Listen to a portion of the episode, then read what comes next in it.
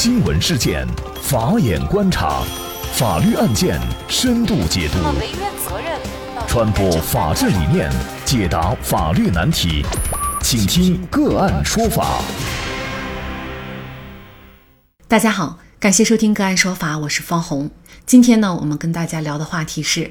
妻子在酒吧被骚扰，丈夫用啤酒瓶暴揍对方被判刑。更多的经典案件解读，欢迎您关注个案说法公众号。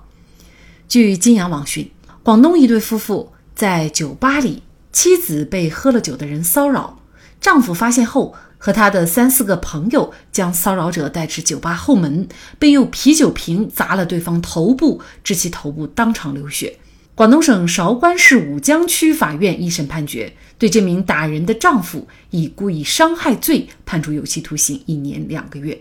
这名丈夫梁某某是名80后，家住广东韶关市曲江区。韶关市武江区人民检察院指控2018年9月22号2点左右，欧某在韶关市武江区一家酒吧内遇到了梁某某和他的妻子胡某。欧某借酒意骚扰梁某某妻子胡某，梁某某发现以后，就和他的3-4个朋友将欧某带至酒吧后门，梁某某就用啤酒瓶砸了欧某的头部，致其头部当场流血，并用拳脚殴打欧某的胸部及腿部。鉴定结果显示，欧某的伤情为轻伤2级。丈夫怒砸骚扰妻子的人是否应该构成正当防卫？遇到家人被侵犯，正确的做法又是什么？就这相关的法律问题，今天我们就邀请上海国畅律师事务所主任马有权律师和我们一起来聊一下。马律师您好。你好。亲眼看见自己的老婆被别的男人骚扰这大概对任何一个男人来说都会非常的愤怒和激动，那么以至于呢去殴打对方，这从我们常情常理来看呢是说得过去的相反，如果男人不吭声的话，大家都会觉得他很窝囊。那么这个案件呢，梁某某因为自己的这种反击，然后被判刑了。那么首先一个问题就是，梁某某的这个行为，他属不属于一种正当防卫呢？如果亲眼看见自己的老婆被别人骚扰、殴打对方，那么是不是构成正当防卫，要看具体情况的，有可能构成，也可能不构成正当防卫。从您刚才介绍这个案子情况来看，具体到本案的这个梁某，他呢肯定是不属于一个正当防卫。为什么呢？因为正当防卫它的一个特点是为了制止正在进行的不法侵害。那么处理与正当防卫有关的一切问题，都要把握正当防卫的这一个特点。那么正当防卫必须是正在进行，对加害人处于一个紧迫的危险当中，从而使防卫行为成为保护合法权益的一个必要的一个手段，主要要看它是不是为了制止正在进行的一个不法侵害。那怎么来确定这个不法侵害它正在进行呢？这个判断一个标准就是说这个不法侵害已经开始了，这个尚未结束。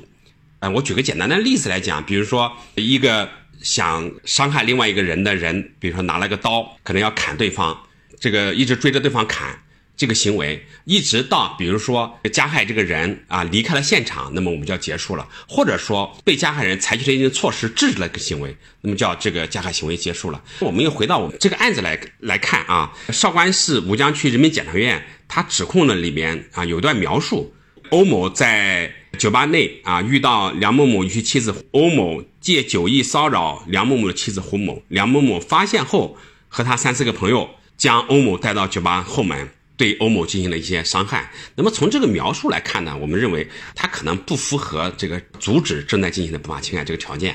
那么从这个描述我们可以看第一个就是梁某发现老婆被欧某调戏的时候，那么梁某应该说是不在现场，或者说他在现场，但是他发现以后这个调戏行为已经结束了。那么第三个呢，就是说梁某某叫3-4个朋友将欧某带出去，带到酒吧门口，那么他的目的他不是为了制止侵害人欧某对他妻子一个调戏行为，那么他的目的是什么呢？很显然他的目的是为了教训这个欧某为妻子报仇，也可以说他是为了惩罚这个欧某。梁某某等人呢把这个欧某打了一顿，实际上我们说认为是侵犯了这个欧某的人身权利，而且呢造成了轻伤的后果，根据刑法的规定，那么符合故意伤害罪的一个犯罪构成。那么我们认为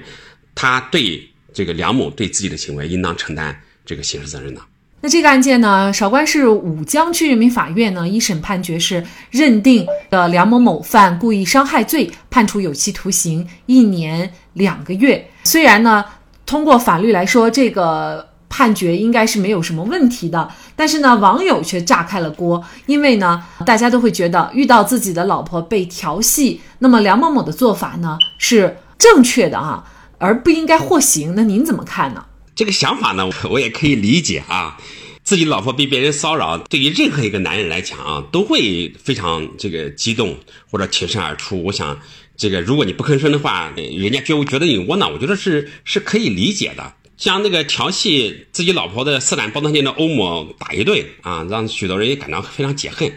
那么欧某呢，在这个案子当中呢，他是这个案件的一个始作俑者。那么受点皮肉之苦呢，一般人认为也是理所当然的。很多人呢，在这个案件当中都非常同情梁某。他这个在老婆受到欺负的时候替老婆出头，这个为了替老婆报仇，将这个欧某打伤，让人感觉到他这个人还是蛮有情有义的，不应该受到处罚。但是呢，我们法律人认为这个理解呢只是一个原始的一个朴素的一个公平正义的观念，它实质上是一种复仇的一个理念啊，是原始的一种以牙还牙以眼还眼的一种私利救济。它这个想法与现在的法治理念还是有一定的差距的。那么如果这个允许每个人都是通过这种私利救济，这会使这个社会陷入一个充满暴力和血腥，社会秩序遭到一个严重的一个破坏。人类社会最早的时候是对这种以牙还牙以眼还眼啊这种是支持的，但是随着国家的建立，国家机构以及司法这个机构的一个完善，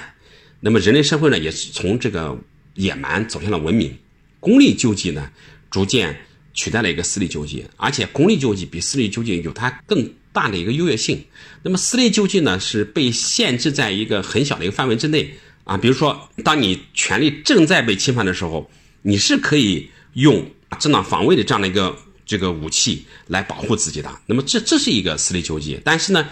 当你不符合这个正当防卫条件的时候，比如说啊梁某在这个他人的非法侵害行为已经结束的时候，法律就不允许他再采取这种私设公堂也好，或者用私刑也好去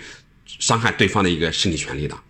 那么现在呢法治观念呢是什么呢？实际上啊是人们把自己的一个这个权利一部分，比如说这个报仇的权利啊或者其他权利是让渡给了一个司法机构，那么让司法机构给受害者一个公平啊，给加害者一个相对来讲公正的一个惩罚。通过这样的一种方式使社会更加文明更加有秩序啊，如果人人都是通过像梁某某这种自己的方式去解决问题的话，那么整个社会的安全和秩序就将不复存在。那么法律代表了国家意志啊，也可能它不完美，但是只有人人遵守的时候，人们才是自由的啊，才是一个有秩序的一个社会。所以呢，我们是不鼓励像梁某某这样用自己的方式啊，用暴力来解决这个问题啊。我们觉得一切还是要在这个法治的这个轨道上来解决问题。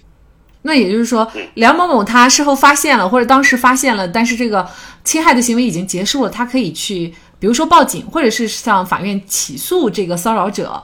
这个案子呢，它可能有一定特殊性，它是从这个案子的过程推断来看呢，他是在他老婆啊被调戏之后，他叫朋友过来将对方打了一顿。但是实际上啊，当我们碰到这个问题的时候，我们要分两种情况来看。如果是啊，就你看见你的老婆、妻子、女朋友啊，或者其他家人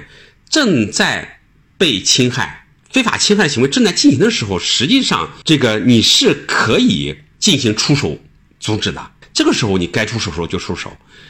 法律它是允许采取各种必要的防卫措施和保护措施。其实这个法律武器就是什么呢？就是我们法律规定的一个正当防卫这样的一个法律武器。而且呢，我们国家的法律也是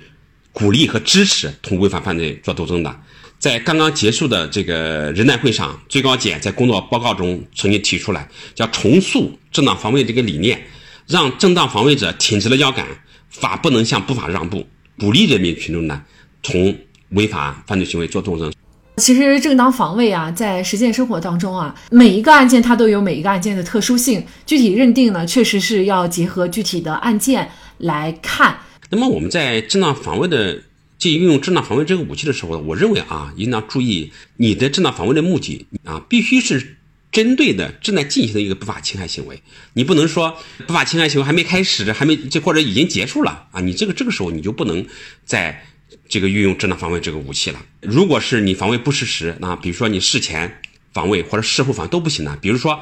啊，我举个例子来讲，比如说你和另外一个人有矛盾，那另外一个人呢，他准备回家啊，拿一个菜刀或去伤害，在他做准备的时候，说这个时候你是不能我用正当防卫啊，我可以对对方进行防卫或者是伤害对方，那是不可以的。当然了，我们还要回到前面来讲，如果你事后发现这种情况怎么办？这个时候呢，我们律师认为啊，只有一个途径，你不能说是要找对方打回来，或者是教训对方，你没有这个权利教训对方的。就现在呢，我们说刑罚权只能是国家行使，所以说你这个时候只能干什么呢？建议啊，及时报警。当然了，你也可以去找这个违法或者是犯罪的这种嫌疑人，你可以找他，在找的时候要做好自我的一个保护，你可以将对方控制住，或者报警，等待警方过来处理。当然了，如果条件允许的情况下，比如说你人数多啊，在不危及你的人身安全的情况下，你也可以把他扭送到公安机关。我国的刑诉法是允许的将违法犯罪人扭送到公安机关才进行处理的。